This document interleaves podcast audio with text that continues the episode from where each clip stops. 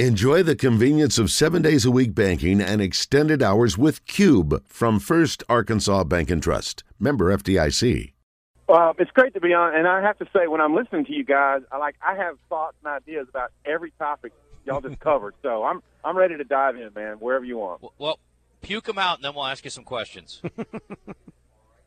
well, I'm I'm I'm actually kind of buddies with Kim Mulkey, and and I do believe he does need to take, uh, you know, everything with a little bit more grain of salt. She she's quite serious, but uh, she is an interesting character who, mm-hmm. uh, when the the the tale of, of college basketball is written, Kim Mulkey has to have a chapter. She mm-hmm. she's really really interesting person.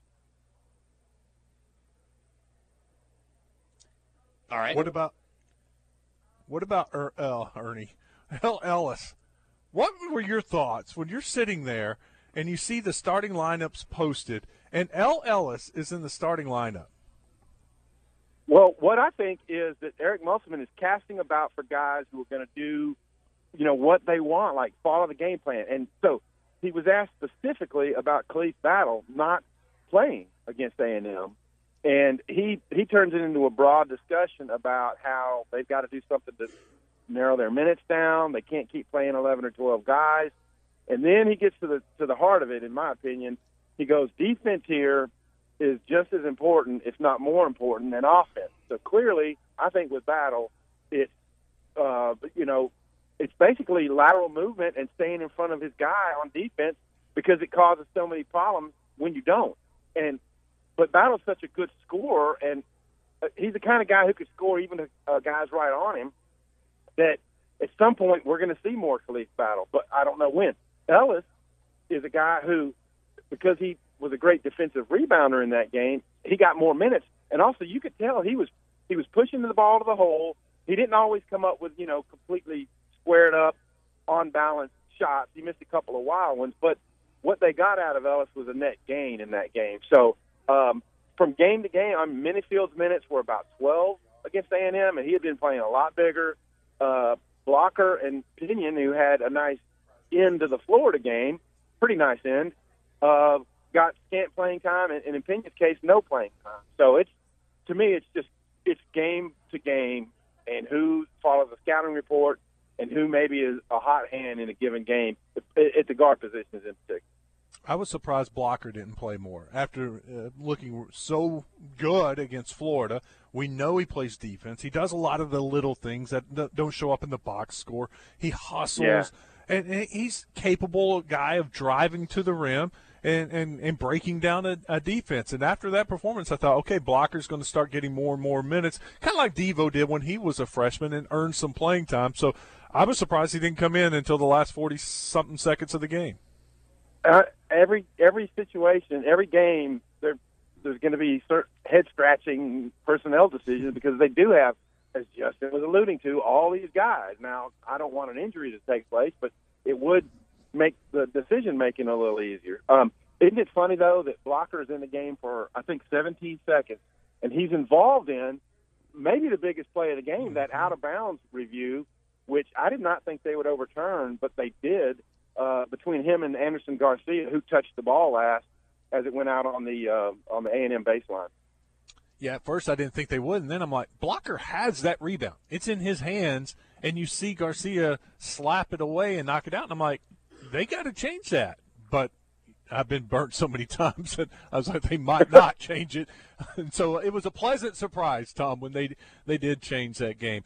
How big is Tramon Mark's shot, the game-winning shot? Uh, and it'll be, you know, we'll find out later. But my theory is if they lose that game, they lose a 20 point lead lose another game, fall to 0 and 4 in the SEC. I think this team's done. I think it just it, it breaks them. I think that could have that game could have broken this team, and they wouldn't have been able to recover. And now, after hitting the shot, get a game winner, the boost in confidence, one and three. This, to me, is the game that turns around the season. you know, that was uh, another one of the takes I heard before I got on. I was like, okay, Wes, I think you're onto something. Um, I don't know if it's like your season's over, but it, it would have been an absolute crusher um, if they have a 20 point lead and don't hold on to it in that game and, and let A&M beat them with just an unbelievable somewhat off balance three pointer by a guy. I've seen a lot of individual, you know, wild scoring performances, uh, but none quite like Wade Taylor's the other night, where he was taking. I mean, he and Radford took probably what eighty something, ninety percent of their shots in that game. It was stunning.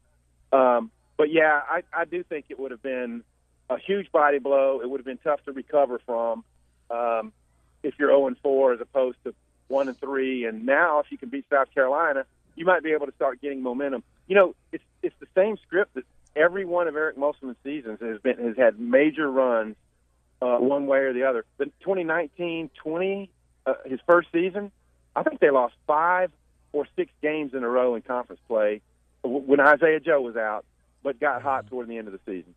Yeah.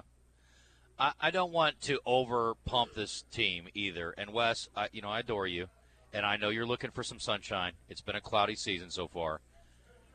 But beating a South Carolina team that we all expected them to beat before they beat A&M, and beating a South Carolina team while they're improved that you're going to be favored against at home, let's not act like that is some significant major achievement. It certainly would be a continued trend, and that's two wins in a row, and that'd be awesome.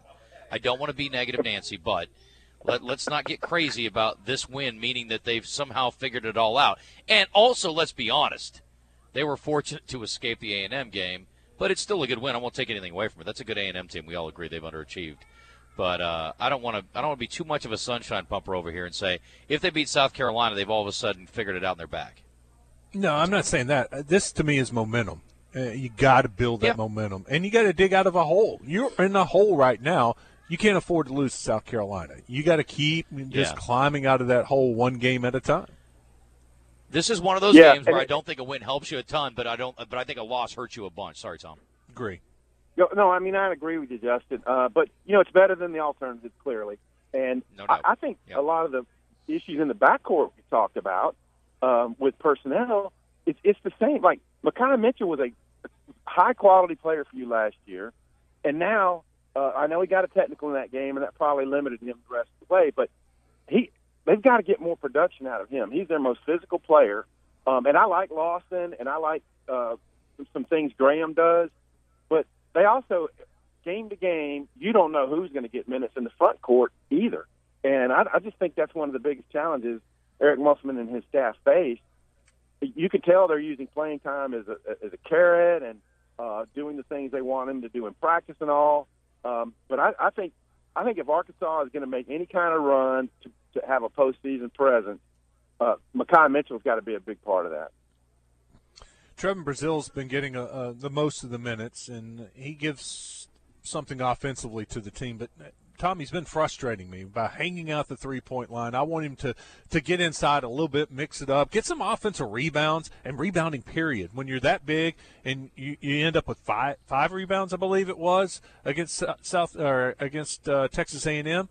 They that, that was again. They need him. They need his rebounding. Is there any talk? Has Musselman talked any about uh, Brazile and and becoming more of a force, uh, you know, defensively uh, with rebounding and just uh, inside presence that he's he hasn't been doing. Right, in, in, in Eric Musselman's last few game previews and then post games, um, I don't think Brazile has been, you know, this particular topic has been a, a major deal. But I, I agree with you. Um, I think psychologically, I think the knee situation he he might be a little less inclined to get in there and really bang on the board. Now he, he's gone to the rim hard sometimes and had some off where you hold your breath. You know, he bumps knees with somebody or lands a little awkwardly. Uh, but I think in the back of his mind, that's a, a, a mild concern. But you're right. Um, I think um, he's content, or he sees other guys kind of having that alpha role male that you know Tramon Mark has, and in some games Devo Davis has. Um, but I think Arkansas needs him to be a little bit more assertive, uh, taking a few more shots that are in the rhythm. We've seen him pass up open threes um, that are maybe earlier in shot clocks, but um, I do think we need to see a more uh, forward Trevon Brazile for this team to reach its potential. Tom Murphy joining us on the Brandon Moving and Storage Hotline from the Arkansas Democrat Gazette. We are recapping Arkansas basketball, looking ahead to South Carolina And Tom, I have to turn the page to the NFL. There are four really good games this weekend. I don't care about those. Uh, I'm mostly concerned about Bill Belichick coming to Atlanta, which is going to make my life hell, and I can't have it. Two interviews? That's too too many, Tom. How do you feel about Bill in Atlanta? Um, I'm not for it. Um, I just Oh, good. look. He he he had a big he had a big say so in personnel with New England, right? And so it's it's a market decline without Brady and you know without Gronk, and they didn't fill with. Uh, I mean, love having Hunter Henry there, but uh, I wish Hunter was on a more competitive team. To be honest, uh, I don't like some of the personnel decisions, and basically they've fallen off. I mean, they've been close to a laughing stock um, the last couple of years, and I think Belichick's beyond his prime, and I don't. I'd rather not have him. Hmm. So I guess asking you about Seattle's former coach, probably not a high likelihood you want him either. Well, I think Pete Carroll's probably. Uh, I'm, I'm not fond of Belichick's interviewing style either, so I, it may be a personal slash professional part of me that doesn't like Yeah. that. You know, I, I want a Yeah. coach that's a little more open.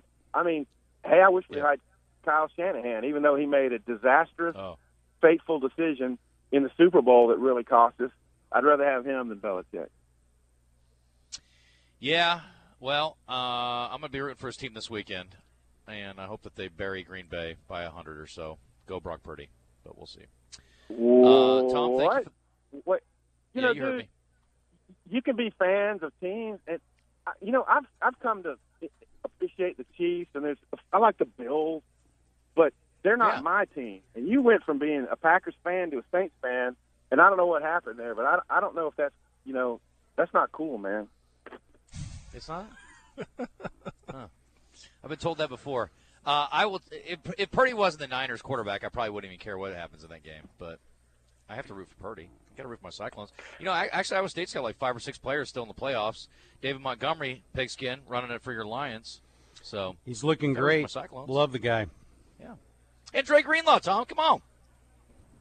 I I I, uh, No? I kind of do like the I do like the 49ers. I Pur- Purdy's a great a great success story from you know wasn't he Mr. Irrelevant or something like that. He was. I like Yes. it. Of course, I'm a Greenlaw fan too, so I'm definitely. Yeah. Hey, I'd like to see the Lions do some damage too. So I, there's a lot Yes. of teams and personalities I still like. The Dan Campbell stuff, you can't help but. I've actually like shed a Oh. tear listening to some of Dan Campbell's stuff. Bro, Now, I Tom, in speaking Nashville, of- Tom. I went out. I went out and bit a guy's Sorry. kneecap last night on, on Broadway just in, in his honor. Sorry, Pigskin. Go ahead. Since you brought up Montgomery and, and Tom brought up the Lions, I got to share this to you. Um, M- Montgomery stopped to get gas this week in his car, and he said a lady walked up to him at the gas pump with tears in her eyes. And she said, I am just so thankful for what you guys have done. You've given us something to cheer for, something to be happy about. And M- Montgomery said this He said, You take a step back at all the problems and the things people go through at home. It's cold out there. A lot of people don't have homes, and here I am pumping gas in a nice car in this city, and she's crying and telling me thank you. It gives you perspective on how much this sport parallels this city, and it makes you realize it's way bigger than what you expected it to be. It also makes you look at it like you got to go harder. And I'm like, that's he gets it, man. That, that Sounds that's like a his double team. B's ad That's to me, Dan Campbell. Yeah, that's it. Well, there you go. Tom, I thank love you for the time. I love. You bet you guys. I love the Detroit Lions uh, storyline, and that yeah, that even makes me like the Lions even more. So enjoy All it, guys. Have a good weekend. I appreciate it. Thanks, Listen, that's a long, long-suffering fan base